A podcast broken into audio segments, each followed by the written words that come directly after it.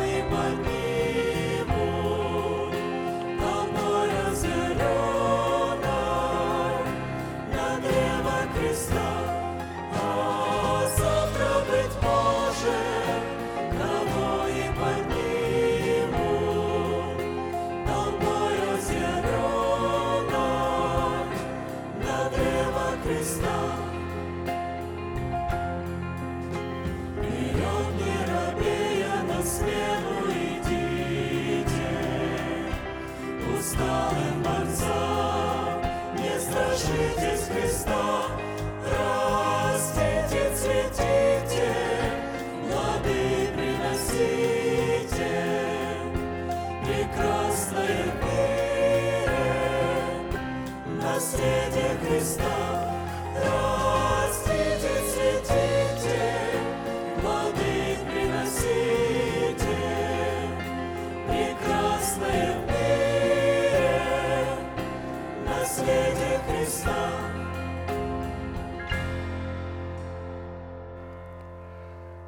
Склоним наши головы в молитве. Дорогой Небесный Отец, во имя Иисуса Христа, мы благодарны имени Твоему Святому за вновь представленную привилегию быть на месте, которое очертила десница Твоя для поклонения Твоему Святому имени. И ныне позволь наследию Твоему во имя крови завета подняться на вершины для нас недосягаемые и сокрушить всякое бремя и запинающий нас грех – да будут прокляты в этом служении, как и прежде, все дела дьявола, болезни, нищета, преждевременная смерть, демоническая зависимость, всевозможные страхи, депрессии, разрушения, косность, невежество. Все это да отступит от шатров святого народа Твоего. И ныне встань, Господи, на место покоя Твоего Ты и ковчег могущества Твоего, и да облекутся святые Твои спасением Твоим, и да возрадуются пред лицом Твоим. Дай нам больше от Духа Твоего, пропитай нас Духом Твоим святым, позволь нам найти светлое лицо Твое. Мы благодарим Тебя, что это служение представлено апостолом Аркадием в Твои божественные руки, и мы молим Тебя, продолжай вести его рукой сильную и превознесенную. Великий Бог, Отец и Дух Святой. Аминь. Будьте благословенны, пожалуйста, садитесь.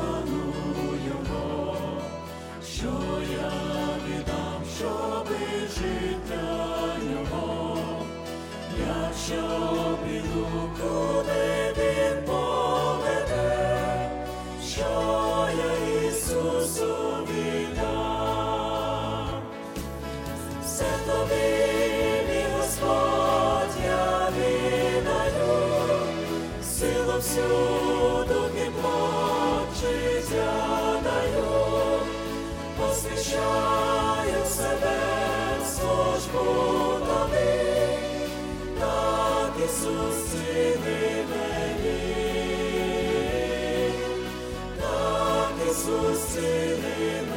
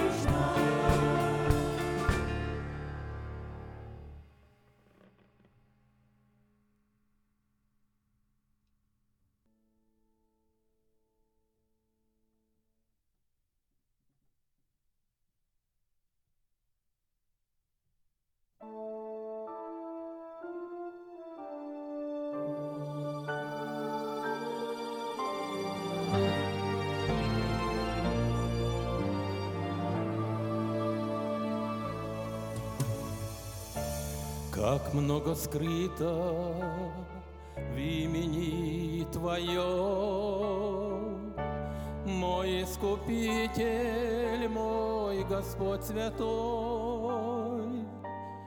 В Тебе и жизнь, и путь в Тебе одно.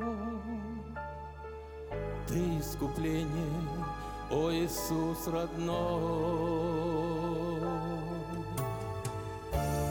Поет природа поутру, Тебя в ночи звезды прославляю. И я, мой Бог, хвалу Тебе пою. Всех милостей душа не сосчитает. Всемогущ, прекрасен и велик, Вершитель судеб и Создатель мира. Ты в красоте являешь чудный лик, И сердце воспевает славно лира. Всемогущ, прекрасен и велик, Вершитель судеб и Создатель мира. Ты в красоте являешь чудный лик, И сердце воспевает славно лира.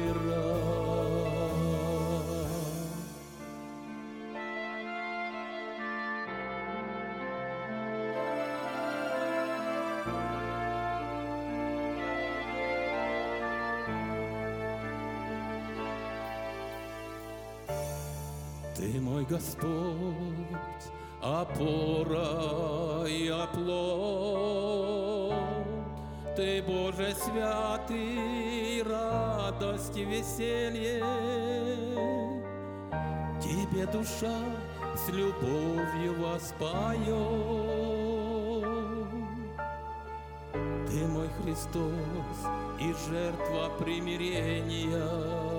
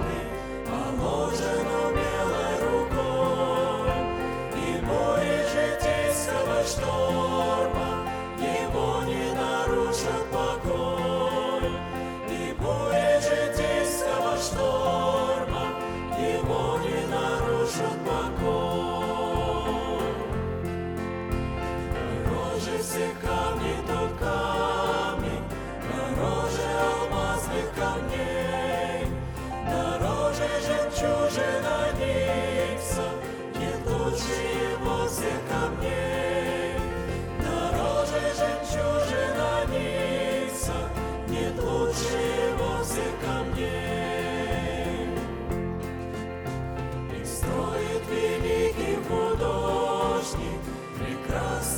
восстание своем, Из капли живых драгоценных, Чтоб жила на свете.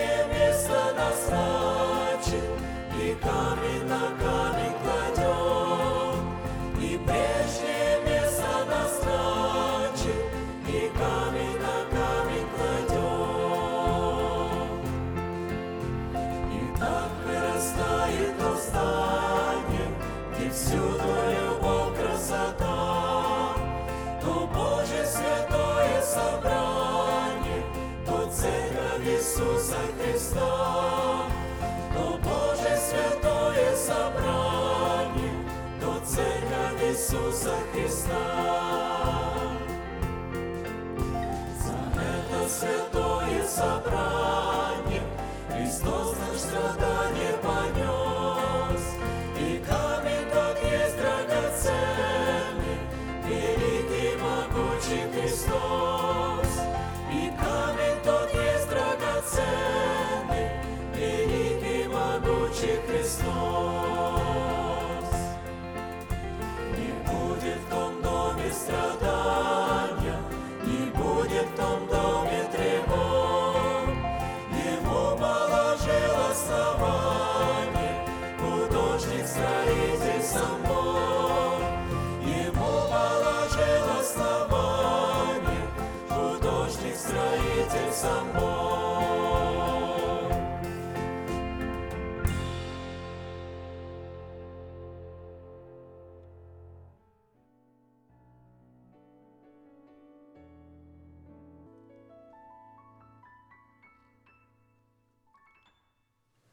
Послание Ефесянам, 4 глава, с 22 стиха. «Отложить прежний образ жизни ветхого человека, и сливающего обольстительных, обольстительных похотях, обновиться духом ума вашего и облеться в нового человека, созданного по Богу, праведности и святости, истины». Как всегда, будем обращаться к трудам нашего пастыря.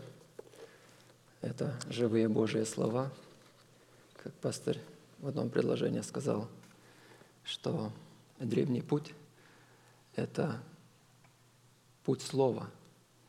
И это слово могут изрекать только помазники Божии, только посланники Божии, которые облеченные сердцем Отца, Бога, и помазаны Святым Духом, и они живые. Хотя мы будем обращаться к информации, которую мы уже слышали, и, может, не один раз – но она опять нас успокоит, оживит, укрепит, наставит и утешит. Мы сегодня будем вращаться о одном из свойств благоговения. Что такое благоговение? То есть, чтобы нам это укрепить или взрастить в себе, проверить, утешиться, найти это в себе, размышлять об этом. Мы живем в этом, но Богу нравится, когда мы в этом пребываем и ярче и яснее записываем в своей памяти, в своих мыслях и в своих сердцах эти истины, которые оживили нас, которые наставят нас и которые ведут нас домой. Проповедь пастор назвал «Право на власть отложить прежний образ жизни, чтобы облечь свои тела в новый образ жизни». Для выполнения этой повелевающей заповеди задействованы три повелевающих и основополагающих глагола – отложить, обновиться и облечься. Пастор говорит, мы отметили, что именно от решения этих трех судьбоносных вопросов и будет зависеть, обратим мы себя в сосуды милосердия или сосуды гнева.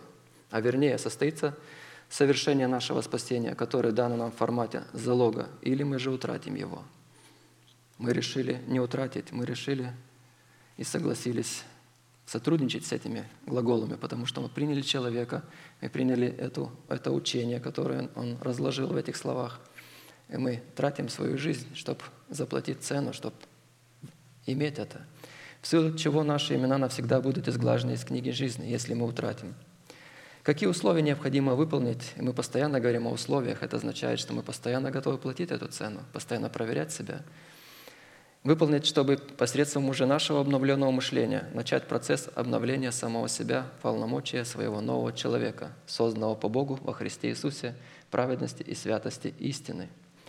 И в связи с обличением самого себя нового человека мы пришли к выводу, что нам необходима помощь Бога в предмете Его милости, потому что милость Бога является как могущественной и уникальной силой Бога, обуславливающей суть Бога, так и наследием, приготовленным для человека, рожденного от семени слова истины. Средством же для принятия всякой помощи, выраженной в наследии милости Божьих, является оружие молитвы или поклонения – так как молитва – это не только средство общения человека с Богом, но и некое священное и юридическое право, которое человек дает на вмешательство небес в сферы земли. И такое право мы призваны давать Богу только на установленных им условиях. Одна из таких молитв Давида записана в ТОС 42-й песне как раз и раскрывает условия, на основании которых человек призван давать Богу право на вмешательство в свою жизнь милости Божией – как раз и явилась предметом нашего последующего исследования. Итак, 142 Псалом. «Господи, услышь молитву мою, внемли молению моему по истине Твоей, услышь меня по правде Твоей, и не входи в суд с рабом Твоим, потому что не оправдается перед Тобой ни один из живущих. Враг преследует душу мою, втоптал в землю жизнь мою, принудил меня жить во тьме, как давно умерших, и уныл во мне дух мой, онемело во мне сердце мое. Вспоминаю дни древние, размышляю о всех делах Твоих, рассуждаю о делах рук Твоих, простираю к Тебе руки мои, душа моя к Тебе, как жаждущая земля. Скоро услышь меня, Господи, дух мой изнемогает. Не скрывай лица Твоего от меня, чтобы я не уподобился нисходящим в могилу. Даруй мне рано услышать милость Твою, ибо я на Тебя уповаю. Укажи мне путь, по которому мне идти, ибо к Тебе возношу я душу мою. Избавь меня, Господи, от врагов моих, к Тебе прибегаю. Научи меня исполнять волю Твою, потому что Ты мой Бог. Дух Твой благий доведет меня в землю правды. Ради имени Твоего, Господи, оживи меня. Ради правды Твоей выведи из напасти душу мою, и по милости Твоей истреби врагов моих, и погуби всех угнетающих душу мою, ибо я Твой раб». Итак, чтобы быть услышанным Богом, Давиду необходимо было представить Богу некое основание или некое право, которое могло бы служить для Бога достаточным доказательством для вмешательства в жизнь Давида, его милости и истины. И такими доказательствами в данной молитве, как мы уже ранее отметили, послужили 10 уникальных в своем роде аргументов, которые Давид приводил Богу, говоря «Услышь меня». «Услышь меня ради Твоей истины и правды, Услышь меня ради воспоминания дней древних и всех дел Твоих. Услышь меня, потому что я простираю к Тебе мои руки. Услышь меня, потому что я на Тебя уповаю. Услышь меня ради возношения души моей к Тебе. Услышь меня ради того, что я к Тебе прибегаю. Услышь меня, потому что Ты мой Бог. Услышь меня ради Твоего имени. Услышь меня ради Твоей милости. Услышь меня, потому что я раб Твой. И сегодня мы будем вспоминать второй аргумент. Это доказательство, приведенное Давиду, Давидом в молитве, воспоминаний им дней древних и всех дел, совершенных Богом в этих древних днях, записанных на скрижалях своего сердца.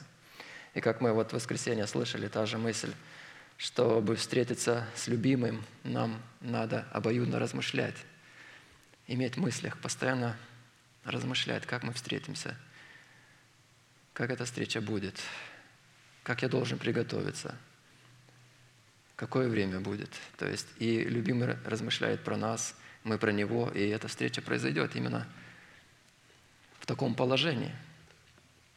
Образ этого доказательства представлен судном наперстнике первосвященника, который являлся эталоном постоянной памяти пред Богом, содержащий в себе эталон постоянной молитвы – и создавался судный наперстник и обслуживал только один предмет – это Урим и Тумим, наличие которого позволяло Богу слышать человека, человеку позволяло слышать Бога. А посему, чтобы быть услышанным Богом в откровениях Его Урима, необходимо было сохранять в своей памяти дела Божии, предмет Его Тумима, который Бог совершил в древних днях. Мы уже знаем и вспоминаем, образ судного наперстника представляет нашу совесть, очищенную от мертвых дел, на скрижалях которой – как на печати запечатлено учение Иисуса Христа, пришедшего во плоти. Таким образом, совесть, очищенная от мертвых дел, из запечатленной на ее скрижалях истины и правды, призвана обуславливать природу истинных поклонников, которые будут давать Богу право действовать как в них, так и через них на планете Земля. И именно таких поклонников Отец Небесный ищет себе.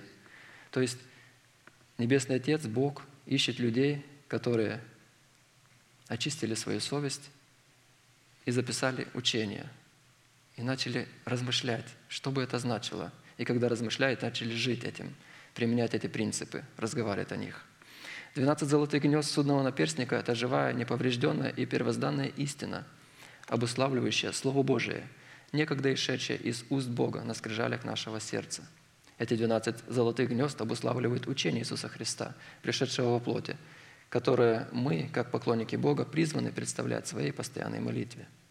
А 12 драгоценных камней с вырезанными на них, как на печати, именами сынов Израилевых – это образ и формат нашей постоянной молитвы, представляющий совершенные суды Бога. Отсюда следует, что не золотые гнезда в предмете истины, Слово Божие, подгоняются по своему размеру, по своей конфигурации под драгоценные камни, а драгоценные камни в предмете наших молитв подгоняются под размеры и конфигурацию золотых гнезд истины.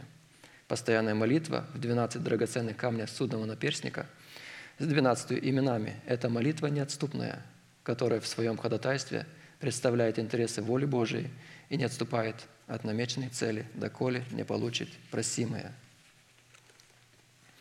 Устройство судового наперстника выражает себя не только в размерах и роде материала, но также и в способе, в средстве, которое призвано определять природу постоянной молитвы, необходимой для достижения поставленной для нас Богом цели – устройстве Царства Небесного, представленного в нашем сердце в дереве жизни – Взращивание в своем сердце дерева жизни – это устроение самого себя, нового человека, созданного по Богу в праведности и святости истины, в дом духовный, священство святое.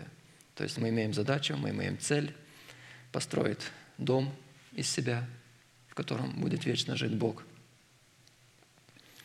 И этот дом должен священно действовать, то есть там должно присутствовать общение с Богом, молитва – Шестое свойство поклонника, на которое мы сегодня обратим внимание и будем вспоминать на сунном наперстнике нашего сердца, через которое Бог может постоянно проявлять себя на планете Земля, выражено в достоинстве драгоценного камня алмаза.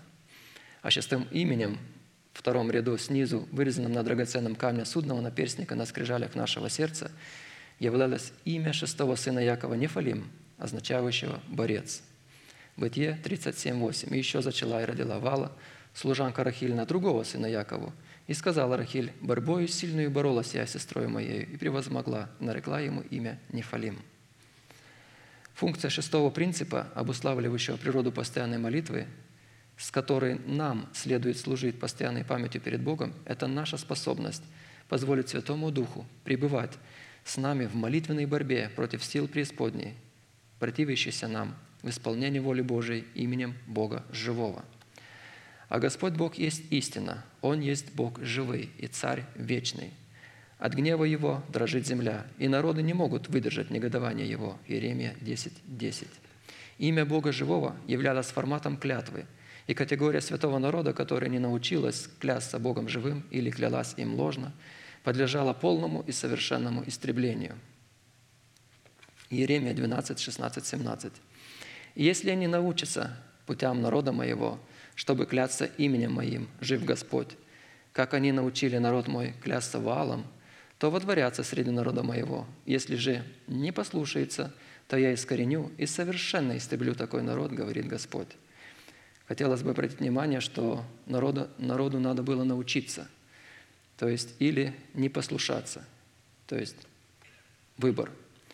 И наш пастор уделяет очень много времени и сил – чтобы нам постоянно повторять какие-то истины, чтобы мы, мы научились. И мы повторяем тоже с той целью, чтобы научиться, чтобы ясно понять, чтобы это было ясно записано, чтобы... Да, мы понимаем, что мы живем в этих истинах, в этой благодати, в этом благоговении. К примеру, мы сегодня концентрируемся одно из молитвенных свойств благоговения, что мы живем в этом атмосфере. Но как хорошо, когда мы это знаем в своем сердце, можем посмотреть с одной стороны, можем Э, проявляя в молитве, понимать и благодарить Бога, что это свойство уже есть, видеть Его. И это взращивать надо. То есть мы получаем все в семени, нам надо взрастить, чтобы это был плод, чтобы это была ясность. Чтобы это было э, с нашим выбором сделано, или с понятием сделано, с пониманием сделано, или высказанные, высказанные слова, а, а не так, как обычно люди говорят, а мол, как-нибудь пронесет или попадет. Ну, я имею в виду, люди творят молитву и думают, ну, как, ну как-то Господь, наверное, услышит, а мы учимся, чтобы Господь, когда мы скажем, точно услышит и ответит. И мы будем ждать сколько надо. Вот такая молитва с благоговением. Итак, чтобы не быть искорененным и совершенным, истреб, совершенно истребленным гневом Бога живого, необходимо научиться, опять видите, научиться путям народа Божьего, чтобы клясться именем Бога Эльхай или же Богом живым. Я заметил по себе, что мне, как человеку, видимо, ну и другим, наверное, свойственно что-то научиться, в чем-то иметь успех и успокоиться. Ну, комф, зона комфорта. А, а Господь настолько велик, что нам постоянно надо учиться. И эти истины настолько драгоценны, и награда настолько велика, что очень ценно понимать, что нам постоянно надо учиться и размышлять об этом, прилагая все возможные наши усилия, сколько у нас их есть. И такими путями являются пути заповедей и уставов Божьих, с условием, которые, а условием, которое дает право научиться путям заповедей и уставов, чтобы клясться именем живого, какие условия, обратите внимание, является жажда их познания. То есть ни один человек не скажет, что было тяжелой истиной, тяжелый закон Божий, или тяжелая Божья благодать, или много пунктов. Условия является жажда их познания. То есть человек, который говорит, что ему тяжело, оказывается, что у него не было жажды, и он не хотел их познать. «Потеку путем заповедей Твоих, когда Ты расширишь сердце мое. Укажи мне, Господи, путь уставов Твоих, и я буду держаться его до конца. Вразуми меня, и буду соблюдать закон Твой и хранить его всем сердцем. Поставь меня на стезю заповедей Твоих, и я Ибо я вожелал ее. Псалом 118, 32, 35. Вожелал ее. ее. Что означает слово «живой», когда мы говорим про нашего Бога Отца? Пребывающий, сущий, неограниченный властью, определяющий бытие, творящий бытие, содержащий бытие, сохраняющий бытие, владычествующий над бытием, повелитель и господин бытия. Всегда применяете и это и ваша душа всегда успокоится. Когда что-то колебается, просто говорите, кто для вас Бог, какой Он у вас. Разве вас Бог может оставить, который содержит бытие, сотворил бытие, который неограниченный властью, ваш Отец, и ваша душа успокоится, и моя душа успокаивается, когда опять я вспоминаю, какой мой Бог. Второзаконие 10, 20, 21. «Господа Бога твоего бойся, и Ему одному служи, и к Нему прилепись и Его именем клянись. Он – хвала Твоя, и Он – Бог Твой, который сделал с Тобою те великие и страшные дела, какие видели глаза Твои». Результатом клятвы именем Бога Живого всегда являлось исполнение обетования Божия, ради которого произносилась клятва. Сила воина молитвы, содержащая в имени Бога Живого, призвана представлять неограниченную власть Бога над бытием, отведенным им для нас времени и пределах. Не будучи царями и священниками Богу, в достоинстве которых человек получает право господствовать своим информационным органом над своим эмоциональным органом, невозможно быть воином молитвы. То есть нам должно быть царями-священниками, детьми Божьими, и мы таким образом можем выполнить свою судьбу или свое предназначение, быть и воинами молитвами. В силу этого молитва воина молитвы – это некое сакральное и священное таинство, которое имеет неземное происхождение, а посему и недоступное для освоения ее разумными возможностями. По своей природе бытие молитвы – это бытие Бога. А посему молитва не имеет начала и не имеет конца. Она всегда была таинством самого Бога, потому что пребывала и в Его присутствии всегда, как Его золотой скипетр. Благоговение, которое Он протягивал к тому, кто искал Его лица в творении Его воли – если же кто отважился приходить к нему на своих условиях, не будучи позванным в его присутствие, то это золотой скипетр благоговения не простирался к такому просителю, а следовательно, молитву такого человека Бог не слушал. Иоанна 9:31. Грешника Бог не слушает, но кто чтит Бога и творит волю Его, того слушает. Исходя из имеющей констатации, Бог становится инициатором молитвы в том случае, когда воин молитвы в достоинство его поклонника начинает молиться в соответствии его воли. А следовательно, Бог является инициатором молитвы человека, в которой он начинает молитву, и в которой он же и заканчивает ее.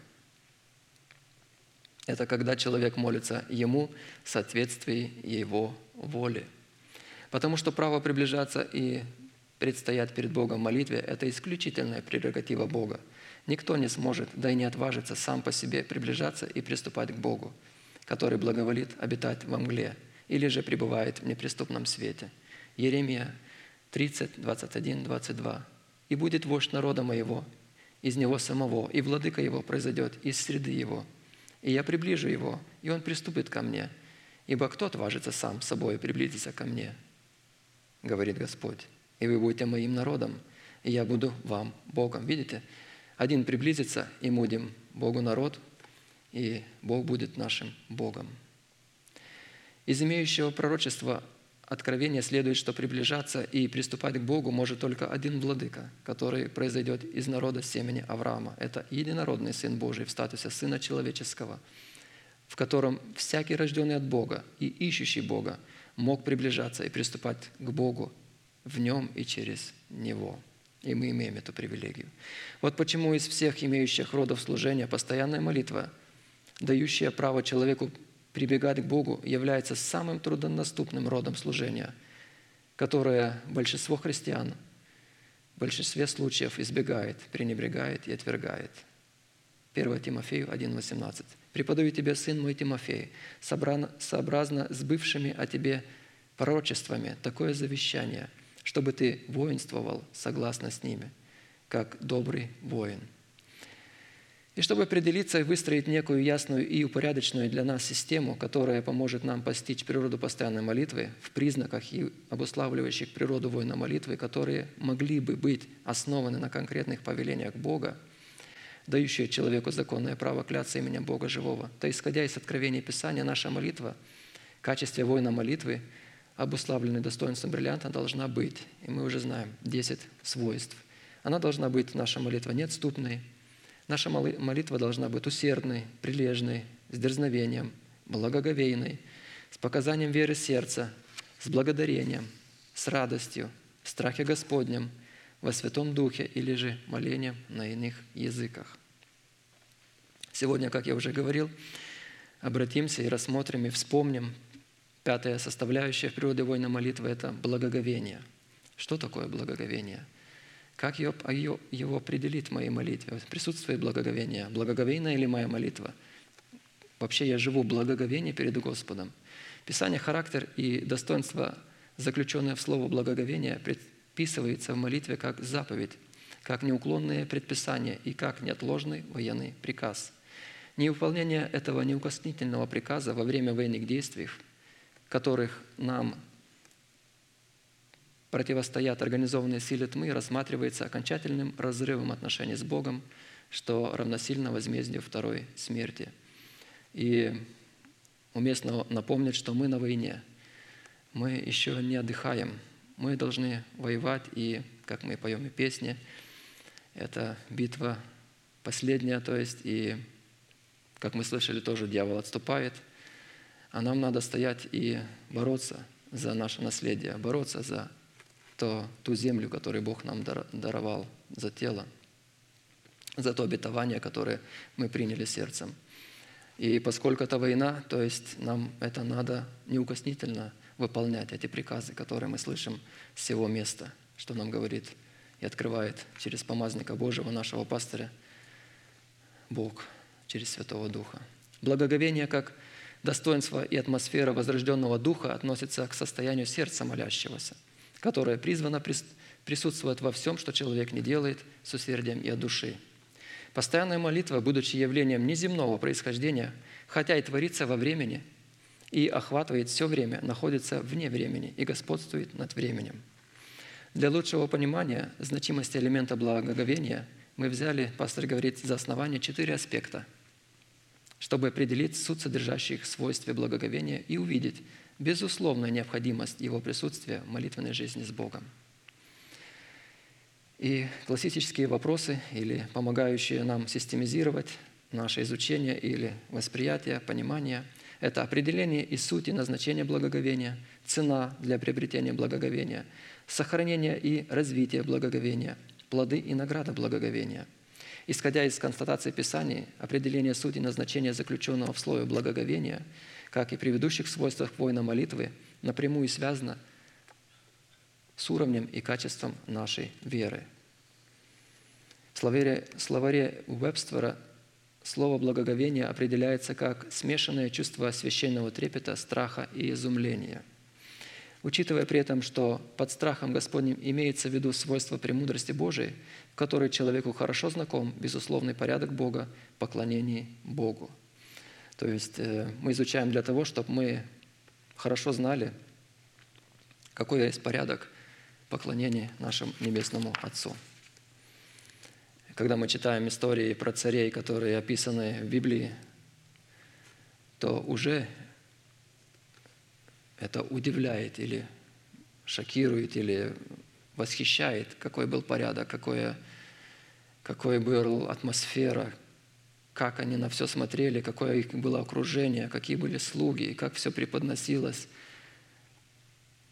какой был трепет, любовь к царям, то есть, которые служили слуги, и какая была грань тонкая, что царь мог, мудрый царь мог видеть, человек улыбается, но он не радостный. То есть вот эти вещи земные, уже изучая, размышляя, уже приводят трепет. А, а мы учимся живому Богу поклоняться, какой Он, какой, как Он хочет, чтобы мы поклонялись, как мы преподносили себя, как мы высказали благоговейную молитву и как мы желали творить Его волю правильно. И мы это делаем. А посему слово «благоговение» употребляется в Писании почти всегда и исключительно по отношению к Богу и к Его делам. Хотя существует и обратная сторона трепета и веры, неоспоримое всемогущество Бога, которое не выражает благоговения, а вызывает лишь противоположную сторону страха, в котором содержится мучение, так как в этом страхе отсутствует любовь к Богу. Это бесовский трепет и бесовская вера, присущая всем нечестивым. Якова 2,19. «Ты веруешь, что Бог един? Хорошо делаешь. Но знай, и бесы веруют, и трепещут». Например, на иврите слово «благоговение» передается шестью различными словами, а в греческом – тремя.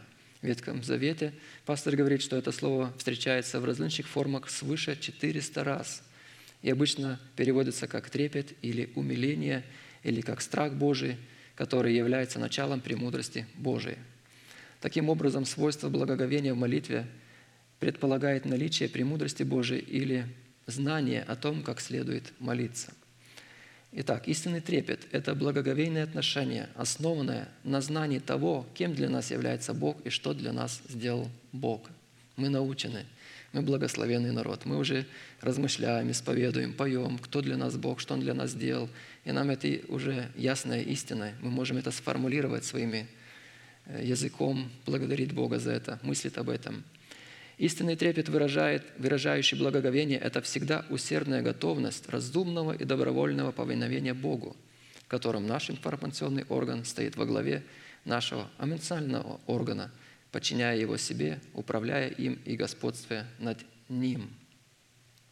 То есть мы можем сконтролировать себя, хоть и эмоции могут хлынуть, нахлынуть, как это по-русски правильно, но ты можешь уже контролировать слово, что сказать или что-то не сказать, и высказать молитву или обращение к другому человеку, уже не исходя из эмоций, а из истины.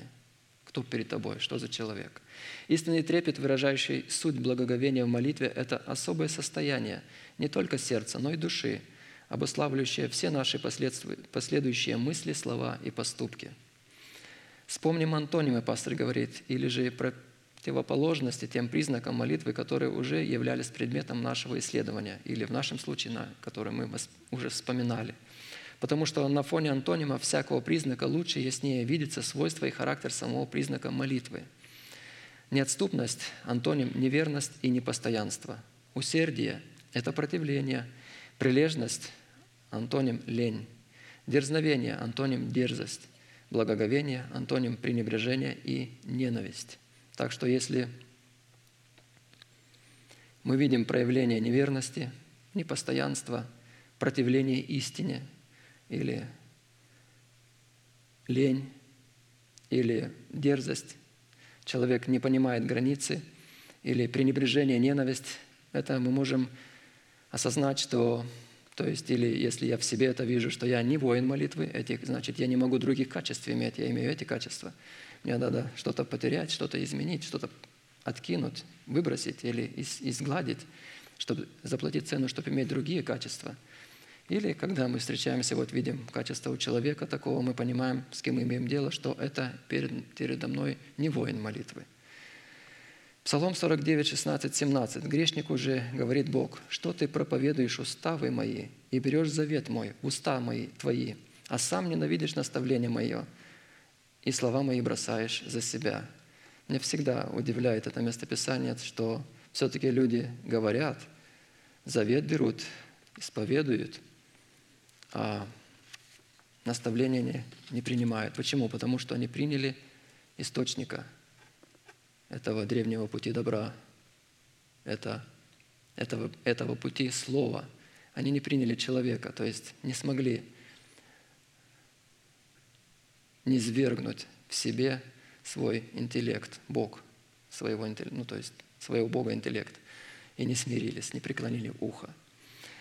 Итак, вопрос второй.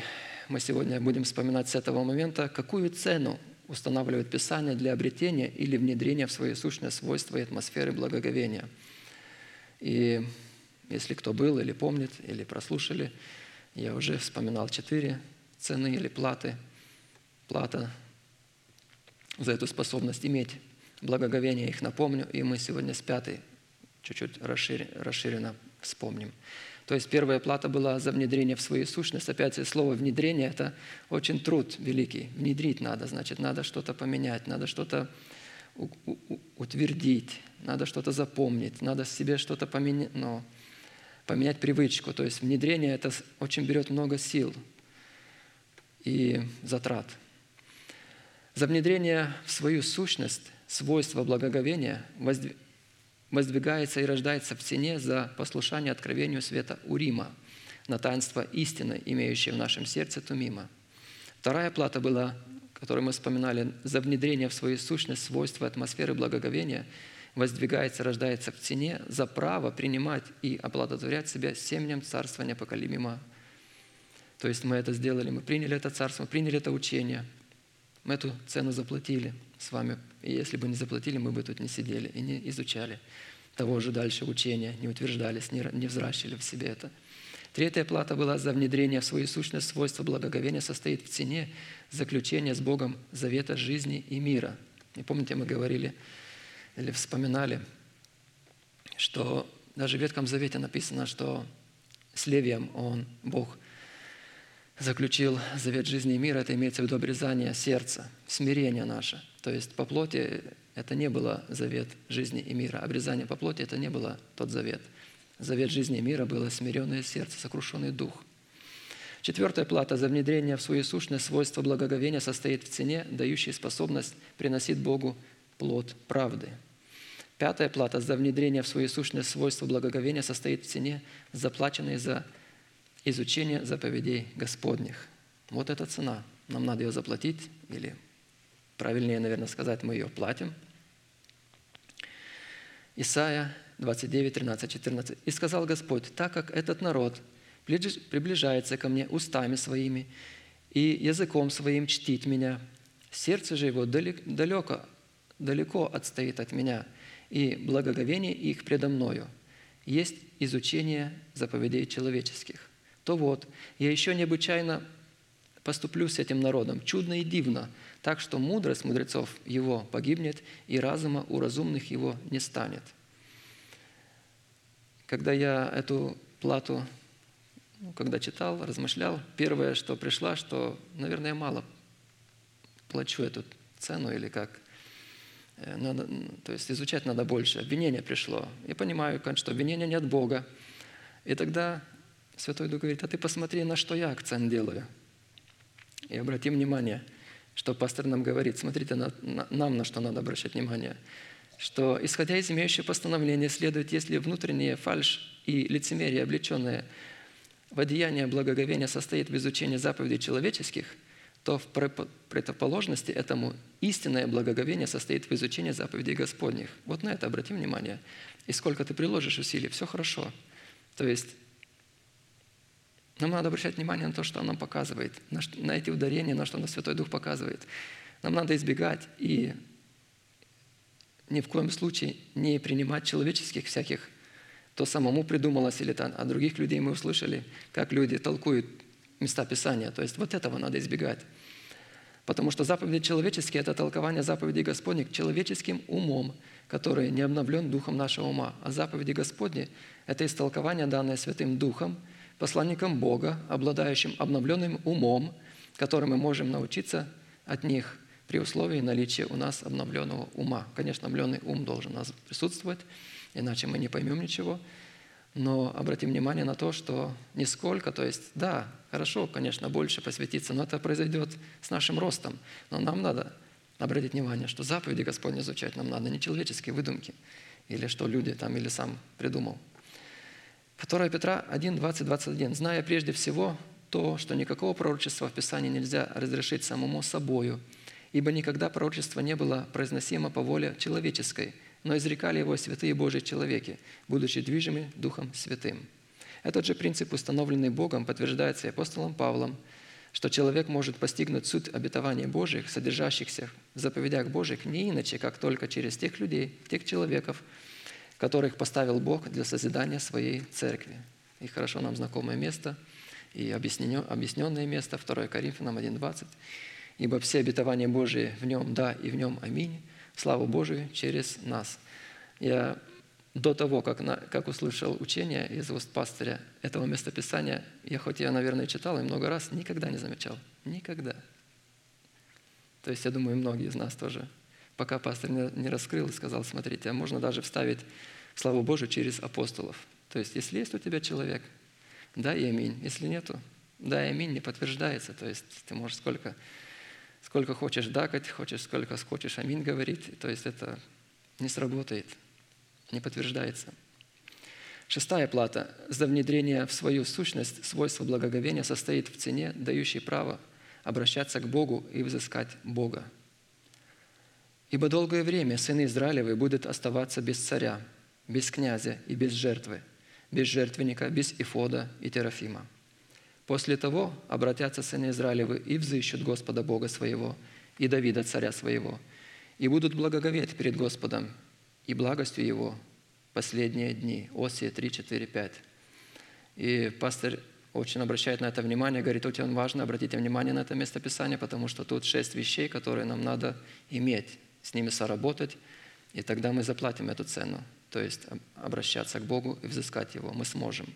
Исходя из имеющегося пророчества, чтобы получить способность благоговеть перед Господом, Его благостью, необходимо обратиться к шести вещам, которые в свое время сыны Израилевы оставили, чтобы посредством этих шести вещей взыскать Бога. С этими шестью вещами в данном пророчестве явля... а этими шесть- шестью вещами в данном пророчестве является царь. Для нас это означает господство Святого Духа в сердце. Князь – это обновленный наш ум. Жертва – это наша постоянная молитва. Жертвенник – это сердце наше, очищенное от мертвых дел. Ефод – это священнодейство в поклонении в Духе истины, то есть мы не побеждаем истины, и мы постоянно ходатайствуем за, ну, перед Господом, чтобы наша земля была благословенно искуплена, то есть и все благословения Божии и обетования совершились над нашей землей, то есть нашим телом.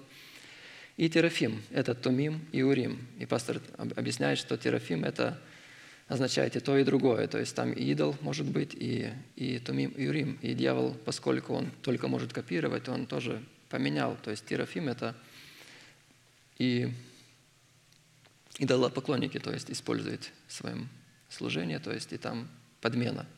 Но и в правильном положении или в правильном э, смысле тоже это Тумим и Урим. Без обличения в эти шесть вещей и упражнения в этих шесть вещах невозможно будет обратиться к Богу и взыскать Бога. Что такое взыскать Бога, пастор объясняет? Искать Бога, умолять Бога, затрачивать все усилия, устремляться к Богу, разыскивать путь к Богу. Физического пути нету. Есть путь слова, как мы вначале, я напомнил нам, как пастор выразил в одном предложении. Древний путь добра – это путь слова. И его может сказать только помазанный человек, только посланный Богом человек. Мало таких людей. И нам посчастливилось это услышать. И мы отозвались. То есть и мы разыскиваем, мы нашли этот путь, и мы хотим остаться в этом пути и стать этим, то есть частью этого пути, то есть прийти в этих словах, в этих заповедях, в этих истинах Господу. Исследовать пути Господни. Это тоже означает взыскать Бога. На греческом языке взыскать Бога – это тщательно и полностью произвести очищение своей сути от всякой инородной примеси плоти.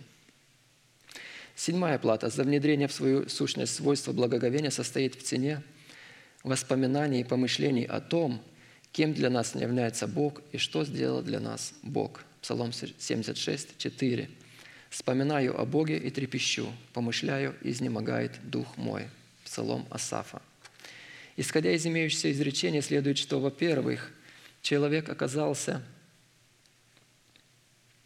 помещенным в такие обстоятельства, в которых его дух изнемогал от недоумения причины случившегося с ним.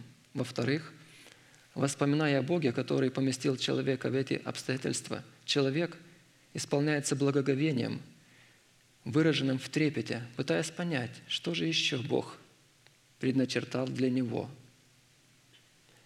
Это состояние хорошо отражено в записях книги Иова, из которых мы узнаем причину, постигшись постигших нас бед в то время, когда в наших отношениях с Богом существовал мир. Иова 23, 13, 15. Бог тверд, и кто отклонит его? Он делает, чего хочет душа его. Так он выполнит положенное мне. И подобно этому много у него. Поэтому я трепещу перед лицем его, размышляю и страшусь его. Интересно, мы обнаружим, или обнаружим, я думаю, многие из нас, что когда приходит какая-то тяжелая ситуация,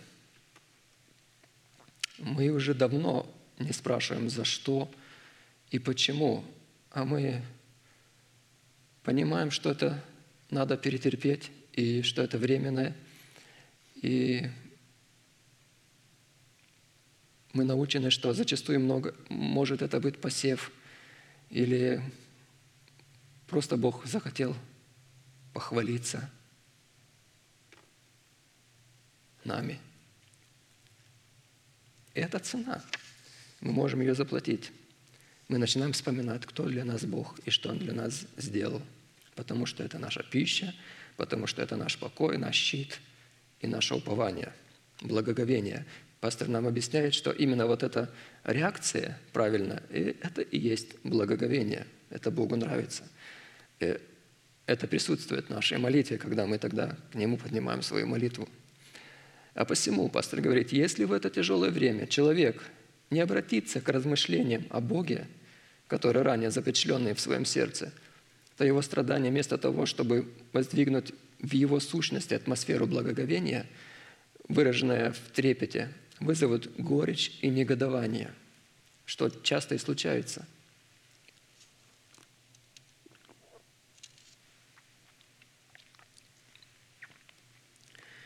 Мы же многих людей встречали, которые говорили, что я так и думал, что Бог не ответил, чтоб если Бог ответил. Очень много людей говорят, если бы. Я давно перестал говорить, если бы, потому что в этом все равно есть и недоверие, и неблагодарность, и какое-то сожаление, если бы. И многие люди обвиняют этим Бога. А почему? Потому что благоговения нету. Потому что нету корня, потому что не привязали себя к винограднику, виноградной лозе, потому что не имеют человека, потому что некого спросить, интеллект Бог же не отвечает или отвечает не так, как они понимают, или они в тот момент понимают, что интеллект молчит, и что он ему ответит – он же только ощути, а, ощущать может, что ощутимо и видимо, больше он ничего не может. А мы можем заплатить эту цену и благоговеть перед Господом. Что же Бог дальше? будет делать? Почему Он допустил? Что меня еще ждет? Я же все смогу в Нем перенести. Хорошо, третий вопрос. Каким образом Писание предлагает сохранять и развивать свойства благоговения как выраженное, выражение плода послушания? Потому что, как мы ранее, пастор говорит, заостряли наше внимание, что исходя из норм Писания, все то, что не развивается, все, что не развивается, будет умоляться. Все то, что развивается, будет сохраняться, возрастать и расширяться.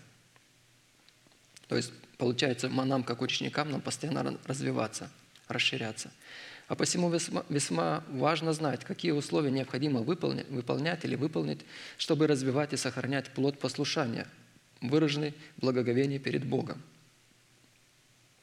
Пастор напоминает, что любой военный стратег, специалист знает, что отвоевать значимую высоту врага нелегко, но гораздо сложнее удержать эту высоту и закрепиться на ней, чтобы затем продолжить свой успех. Мы привязали себя, наклонили свое ухо к правильному месту, к правильному человеку. Это величайшая победа в нашей жизни, которая поминала полностью нашу судьбу. Но нам надо сейчас удержать эту высоту, укрепляться в ней – и сохранять, развиваться, пропитаться этими истинами и этими откровениями, что говорит наш пастор нам, потому что нам надо иметь успех до конца, то есть остаться верным до конца. И мы это с вами делаем. Исходя из постановления Писания, способ сохранения и развития в самом себе свойства благоговения к Богу выражает себя в сохранении своего причастия к Христу как эталону благоговения. То есть первое, сохранение и развитие – это когда мы сохраняем свое причастие к Христу как эталону благоговения. То есть мы имеем церковь, это мы часть этой церкви, мы радуемся и плачем с этим телом Христовым, с, этим, с этими учениками, ближними, которые окружают нас. То есть мы живая часть Божьего тело, и мы имеем самую красивую и правильную связь с головой, то есть человеком, который несет ответственность за это служение. Это имеется в сохранении своего причастия. И, конечно, пребываем в том слове или в тех словах, или в тех истинах, которые Он предлагает, расширяет и раскрывает. Ибо мы сделали с причастниками Христу, если только начатую жизнь твердо сохраним до конца, доколе говорится, «Ныне, когда услышите глаз Его, не ожесточите сердец ваших, как во время ропота. Ибо некоторые из слышавших возвроптали, но не все вышедшие из Египта с Моисеем. На кого же негодовал он сорок лет? Не на согрешивших ли, которых кости пали в пустыне? Против кого же клялся, что не войдут в покой его, как не против непокорных? Итак, видим, что они не могли войти за неверие. Евреям 3, 14, 19. То есть ропот и неверие связано с, то связано с тем, что нет благоговения. Хорошо, следующий способ сохранения и развития в себе свойства благоговения выражает себя в единении нашего сердца с нашими устами. То есть, чтобы наши исповедания являлись верой нашего сердца. Исайя 29, 13, 14. Тоже место Писания. «И сказал Господь, так как этот народ приближается ко мне устами своими, и языком своим чтит меня. Сердце же его далеко отстоит от меня, и благоговение их предо мною есть изучение заповедей человеческих, то вот я еще необычайно поступлю с этим народом, чудно и дивно, так что мудрость мудрецов его погибнет, и разума у разумных его не станет». Практически это пророчество является укором и жалобой Бога на свой избранный народ, который пытался приближаться к Богу через исповедание своих уст – при полном отсутствии веры своего сердца, которая призвана была являться выражением плода благоговения. То есть плод благоговения, когда я исповедую Слово, молюсь, и это является верой в мое сердце. То есть я принял от пастыря, которому я подчинен полностью, послушании. Я это размышлял, принимал, исповедовал – то есть взрастил в себе как плод, и говорю Господу, что вот записанное слово, оно записалось в моем сердце, и я твердо знаю, твердо верю в это, Могу ждать сколько надо и исповедую эти истины, эти откровения. То есть это благоговение, оказывается. Это и есть благоговение. По причине того, что благоговение избранного Богом народа переместилось в изучение заповедей Божьих, переместилось с изучения заповедей Божьих на изучение заповедей человеческих, которые они возводили в ранг заповедей Божьих, и их исповедания лиш- лишены были трепетного благоговения и стали рассматриваться Писанием как выражение их жестокосердия. То есть, если человек говорит просто, что записано в книге Библии, и использует это в молитве, то есть это жестокосердие. Таким образом, чтобы сохранить и развить имеющий плод благоговения перед Богом, с одной стороны, необходимо, чтобы наши исповедания являлись исповеданием веры нашего сердца. Ведь исходя из постановлений Писания, только при двух или трех свидетелях может быть твердым всякое слово. А посему слово, выраженное устами без участия веры нашего сердца, лишает нашу молитву элемента благоговения и делает ее не только неэффективной, но и деструктивной. То есть такая молитва разрушает нашу веру потому что Бог не будет отвечать, ничего не будет меняться, и то есть наше доверительное отношение с Богом будет разрушаться. А с другой стороны, чтобы сохранить и развить имеющий плод благоговения перед Богом, необходимо, чтобы наше исповедание отвечало требованиям заповедей Божьих. То есть, когда мы исповедуем записанное слово, заповеди Божии и преследуем цель, чтобы исполнить волю Божию, так Бог начинает нашу молитву. И когда мы также мол- молимся и заканчиваем той мыслью или тем словами, что есть воля Божия, Бог и заканчивает нашу молитву. Вот что имеется в виду, что когда пастор объяснял и объясняет нам, когда, что Бог начинает молитву и заканчивает. То есть, когда мы, не нарушая заповеди Божии, творим волю Божию в своей молитве. И заканчиваем тоже теми словами, той же волей Божией. Это и так Бог заканчивает нашу молитву.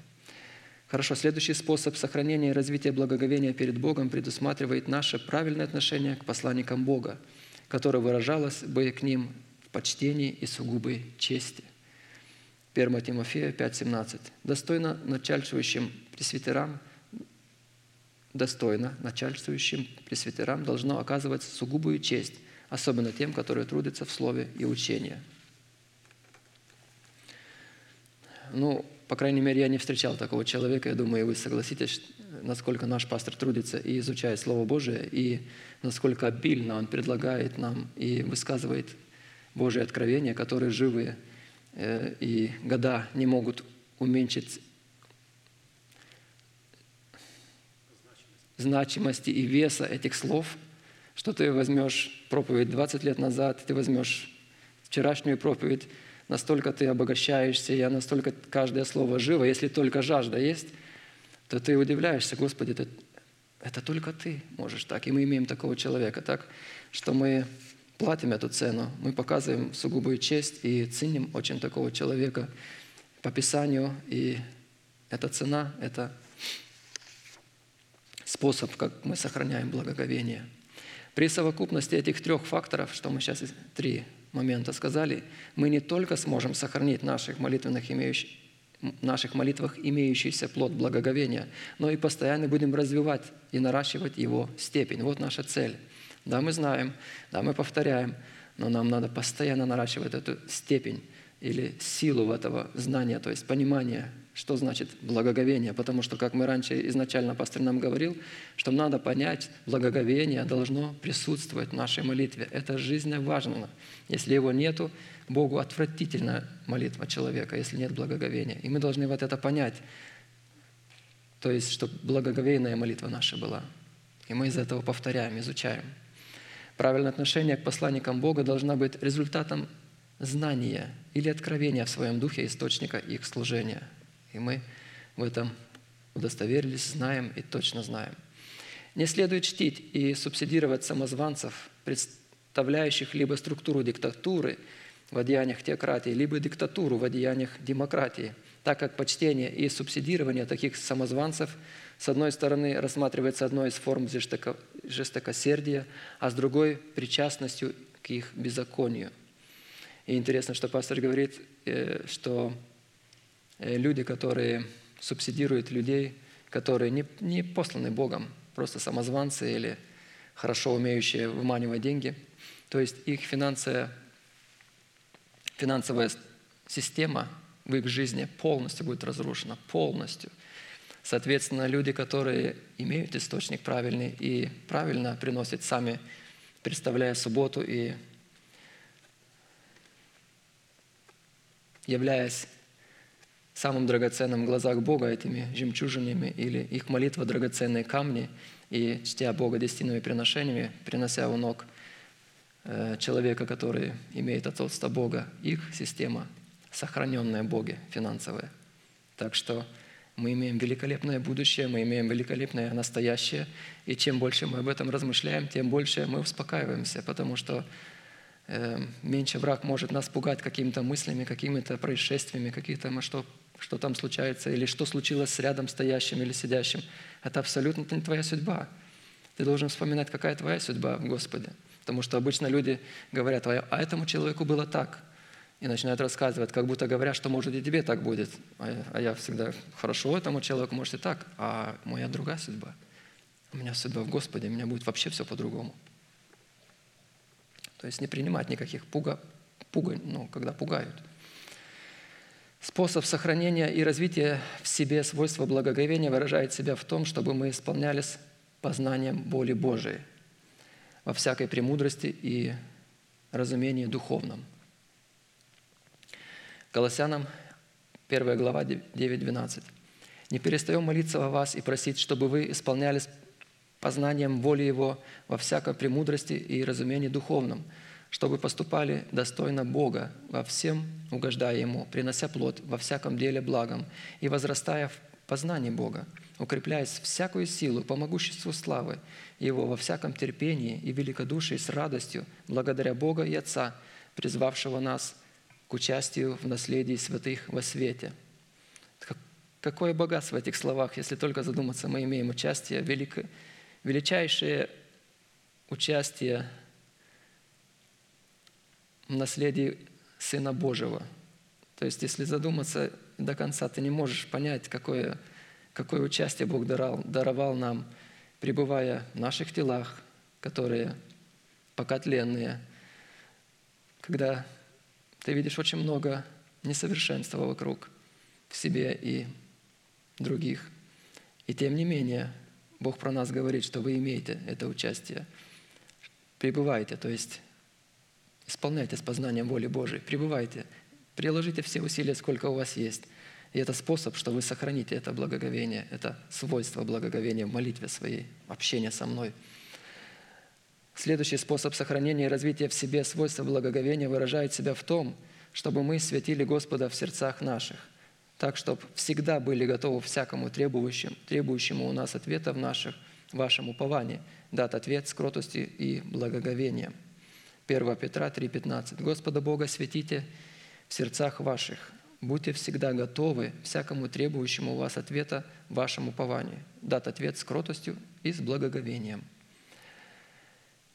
Хорошо, следующий способ сохранения и развития в себе свойства благоговения выражает себя в том, чтобы мы хранили благодать, возможностями и средствами которой мы могли бы служить благоугодно Богу с благоговением и страхом, потому что Бог есть огонь поедающий. Евреям 12, 28, 29. Итак, мы, приемля Царство непоколебимое, будем хранить благодать, которой будем служить благоугодно Богу с благоговением и страхом, потому что Бог наш есть огонь поедающий. Хранить благодать, потому что возможности благодати и средства благодати мы можем служить благоугодно Богу. Благодать пришла в нашу жизнь. Это Иисус Христос. Поскольку Он сидит у Отца, мы приняли учение. Это Слово. Он Слово, которое мы приняли. И Его возможностями и средствами мы все и творим в своей жизни и даем даже Господу, Богу, нашему Отцу, все влиять на наши сферы и на планету Земля через это Слово, которое мы взращиваем и исповедуем в молитве с благоговением. Четвертый вопрос – в чем будет выражаться награда за принесение сохранение плода послушания в свойстве благоговения молитве. Если мы будем знать, в чем состоит наказание, за отсутствие благоговения в наших отношениях с Богом. Но нам не будет известна награда, содержащая в обетованиях за почтение к Богу, выраженное в благоговении. Мы не сможем познать страх Господень, обуславливающий свойства и атмосферу благоговения. 2 Коринфянам 7, 1. Итак, возлюбленные, имея такие обетования, как будто к нам обращаются, да, слово, мы имеем такие обетования, очистим себя от всякой скверны, плоти и духа, совершая святыню в страхе Божием. Первая награда за выражение благоговения будет вводить нас в милость у Бога, перед лицом которого мы служим Его виночерпиями.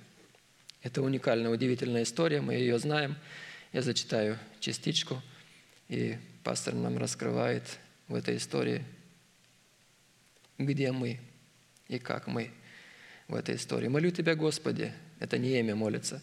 Да будет ухо Твое внимательно к молитве раба Твоего и к молитве рабов Твоих, любящих благоговеть перед именем Твоим. И благопоспеши рабу Твоему теперь и веди его в милость у человека сего. Я был виночерпием у царя». В начале нашего исследования, это пастор говорит, если вы помните, когда мы начали и говорили, что такое благоговение – в определение свойства и достоинства благоговения в молитве мы привели именно этот стих, пастор говорит, из которого мы заключили, что благоговение молитве, самый первый пункт он тогда сказал, это не что иное, как выражение любви к Богу и к Его имени.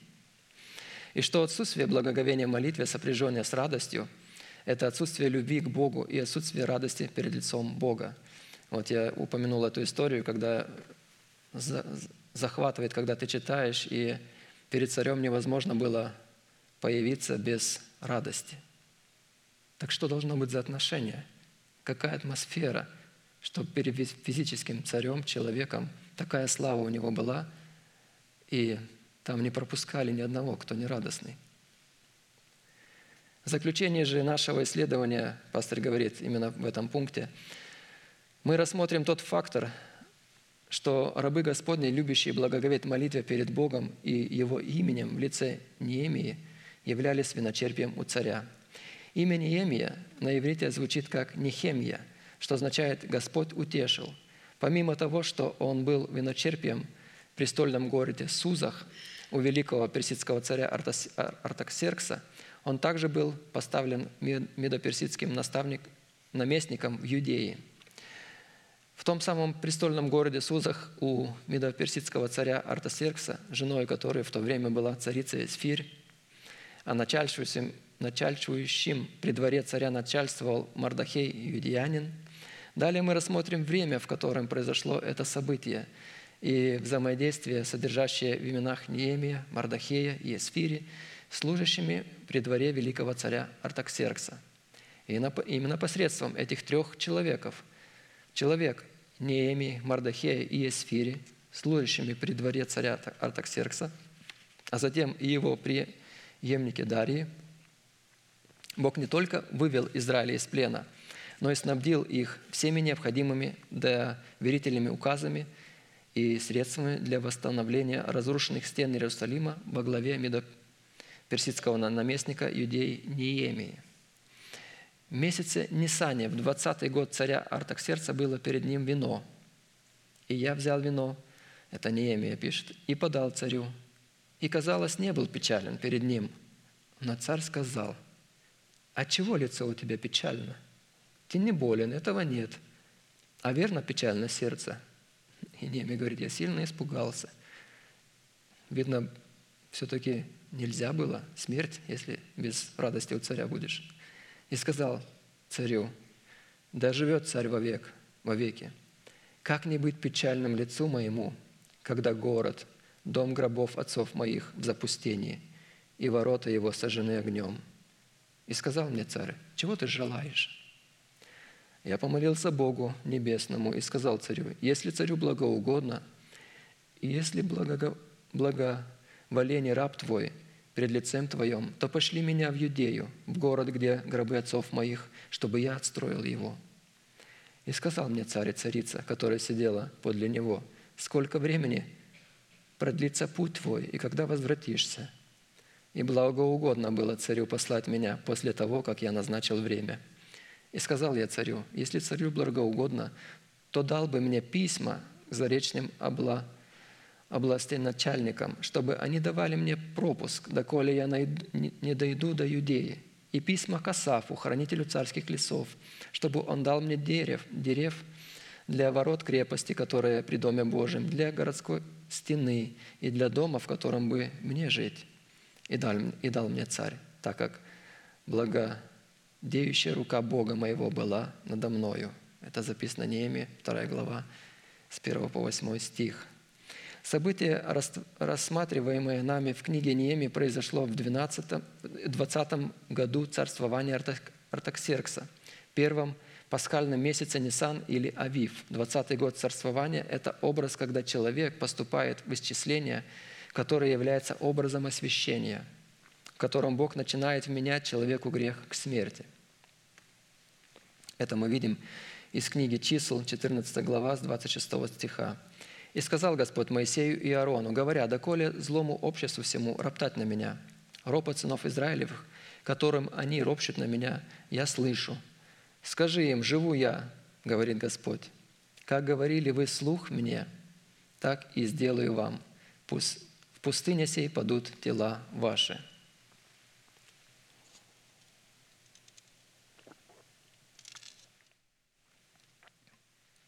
Так что очень важно, что мы говорим вслух. Бог им сказал, как вы говорили вслух мне. То есть это молитвы, их молитвы. Так и сделаю вам, и пустыня сей падут тела ваши.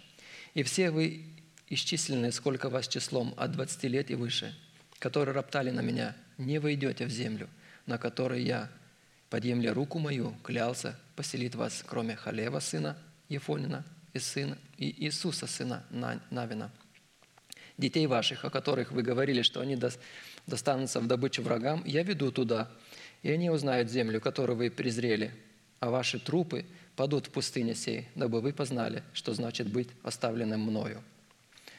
А чаша с вином, которую подал Неме, пастор объясняет, царю Артаксерксу в 20 год первого месяца Нисан, несла в себе смысл крови Нового Завета за многих изливаемой в оставлении грехов.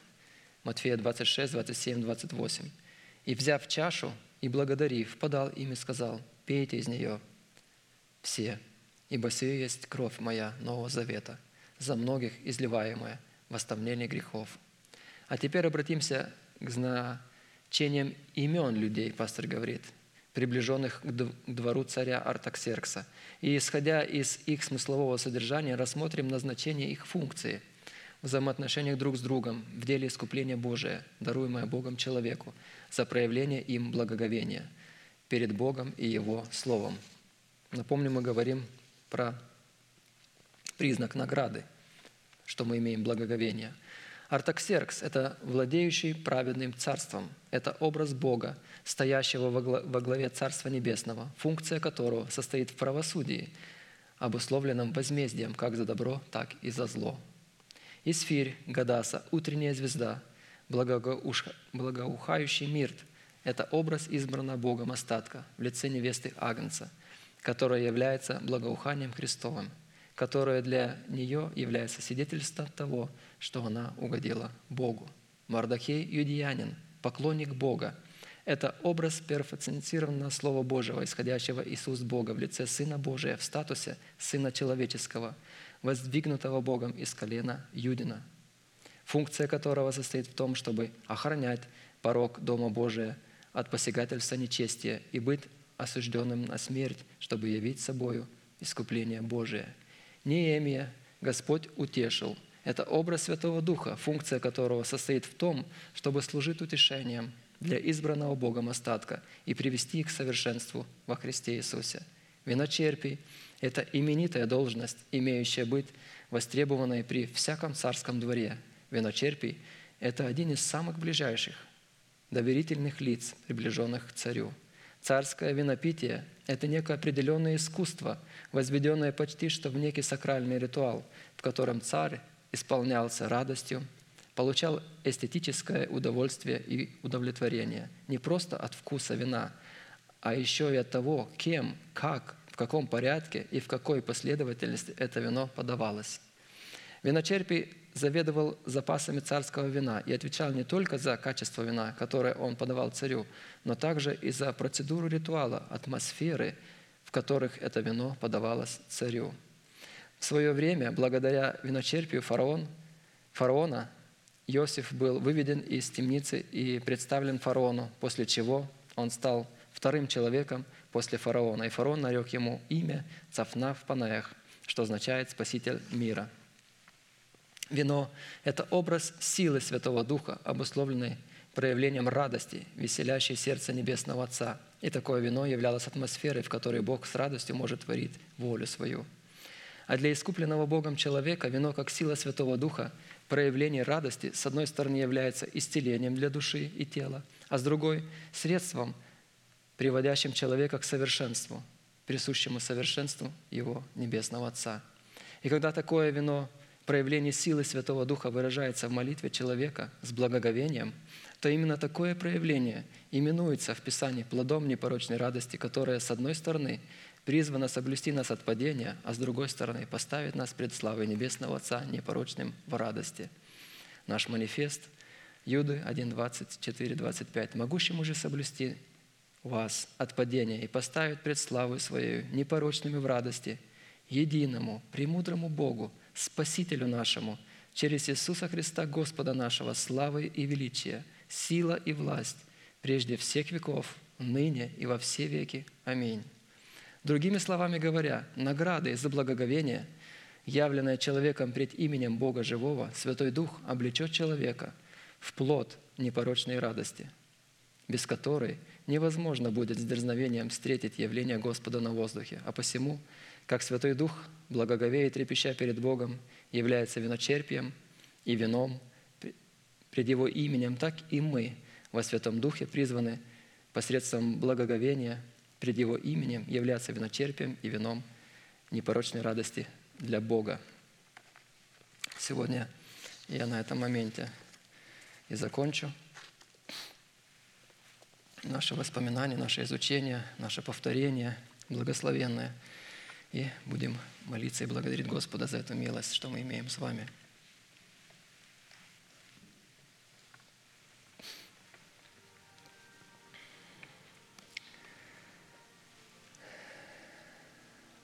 Дорогой Небесный Отец, приходим к Тебе во имя Иисуса Христа. Благодарим за эту возможность быть на месте сем, быть Твоим телом, собраться вместе и почтить Твое Слово.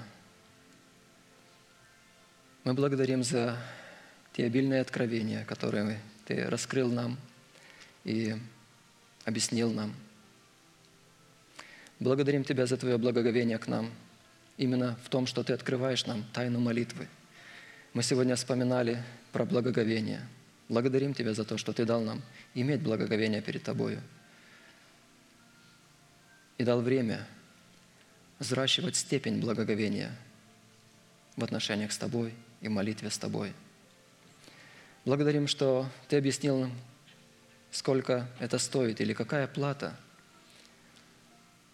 чтобы иметь это свойство перед Тобой, качество молитвы. Благодарим, что Ты объяснил и научил нас послушаться тем откровениям, которые Ты нам открываешь, когда мы принимаем сердце Твое, тумим, учение Твое – что Ты помогаешь нам принимать, помог нам принимать и принять и оплодотворять себя семенем этого Царства Небесного, непоколебимого, этого учения, войти в эти тесные врата, принять это учение, зачать этим царским учением. Благодарю Тебя, Господи, что Ты нам помог заключить с Тобой завет жизни и мира – что Ты приводишь нас к тому, что мы сокрушаемся сами перед Тобой, что Твое Слово нам становится самым дорогим, что мы имеем в себе. И что бы ни произошло в нашей жизни, мы все больше и больше понимаем, ценим и дорожим, что мы самые богатые, самые защищенные, самые счастливые люди в Тебе, потому что мы имеем такое будущее в Тебе, как мы сегодня вспоминали, что Ты нам даровал – Благодарим Тебя, что Ты научил нас заплатить способностью приносить плод правды, что мы можем уже исповедовать те слова, которые мы имеем в сердце. Благодарю Тебя, Господи, что Ты учишь нас и утешаешь, когда мы изучаем Твои заповеди, чтобы не, изуч... чтобы не изучать нам заповедей человеческих, а именно те заповеди, которые Ты нам раскрыл через своего помазника, нашего пастыря Аркадия, которого мы любим и дорожим, ценим. Сколько бы ни обращались, Господи, в эти заповеди нам, они бездонные, они живые, они в любой момент нас утешают и опять поднимают и раскрывают нам наше будущее. Благодарю Тебя, Господи, что Ты помогаешь нам обращаться к Тебе и взыскать Тебя через Слово Твое. И Ты уже научил нас вспоминать, кто Ты для нас есть, что Ты для нас сделал, и мы можем это делать всегда, говоря словами, размышляя мыслями. Больше того, Ты научил нас уже радоваться тем, кто, ты, кто мы в Тебе, и прилагать все усилия, чтобы выполнить Твои заповеди, эти условия, заплатить эти цены, цену и все условия, чтобы все это получить, то, что Ты нам раскрыл. Дальше благодарю Тебя, Господи, что Ты научил нас не только занять эту высоту, но и сохранить. Мы очень дорожим причастием к Христу, к Твоей, к Твоей церкви, э, привязание к себя и наклонение своего уха к словам помазника Твоего. Благодарю Тебя, что Ты научил нас, чтобы наши слова соответствовали вере нашего сердца, что Ты выстроил, помог нам выстроить правильное отношение к Твоим посланникам, то есть помазанникам, которые Ты нам дал в нашей жизни. Очень дорожим этим. Благодарю Тебя, Господи, что и то помогает сохранять и развивать, что мы исполняемся познания воли Твоей постоянно, когда только обращаемся к Твоим заповедям. То ли это будет новое откровение, то ли это будет повторение. Мы всегда, Господи, познаем Тебя больше и больше и понимаем Твою волю в своей жизни. Мы светим Тебя в сердцах своих, дорожим и храним благодать. Благодарим Тебя за это, что мы уже получаем награду, что мы можем поднять глаза и молиться к Тебе, зная, что Ты отвечаешь на наши молитвы, что мы уже присутствуем перед Твоим лицом. Это для нас уже награда. Очень дорожим этим и благодарим. Благодарим, конечно, за это величайшее наследие, выраженное в познании Тебя. Сегодня мы вспомнили, что ни один человек не сможет оправдаться перед Тобой, когда он будет говорить перед Тобой в тот день, когда ты будешь судить всех людей, что это было тяжело. Ты скажешь, человек, ты не желал, а мы возжелали познать Тебя. Мы жаждем познать Тебя, Господи, и благодарим за эту привилегию познать Тебя, изучая Твои заповеди. Конечно, мы благодарим за человека, которого Ты нам даровал – и мы имеем счастье знать Его и слышать учение из уст Его. Это древний путь добра. Этот путь слова, которое Он высказал и высказывает. И Он нас взращивает и укрепляет, и наставляет, и ведет к Тебе, готовит к встрече с Тобой. Благодарим Тебя и ожидаем этой встречи, когда мы будем видеть друг друга лицо к лицу, когда мы будем слышать из Его уст дальше те откровения, которые Ты положил Ему на сердце. Благодарим за эту милость, ожидаем с терпением этой встречи. Да будет прославлено Твое имя во имя Отца, Сына и Святого Духа. Аминь. Отче наш, сущий на небесах, да святится имя Твое – да придет Царствие Твое, да будет воля Твоя и на земле, как и на небе. Хлеб нас насущный, дам нам, дай нам на сей день, и прости нам долги наши, как и мы прощаем должникам нашим. И не веди нас во искушение, но избавь нас от лукавого, ибо Твое есть царство, и сила, и слава во веки. Аминь.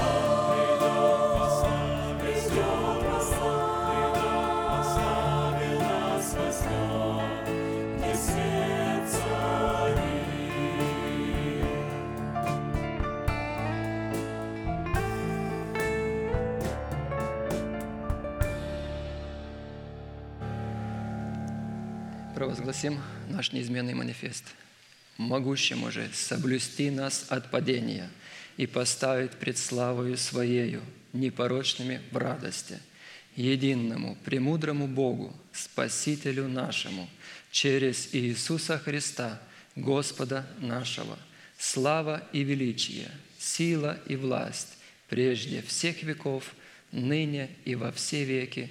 Аминь.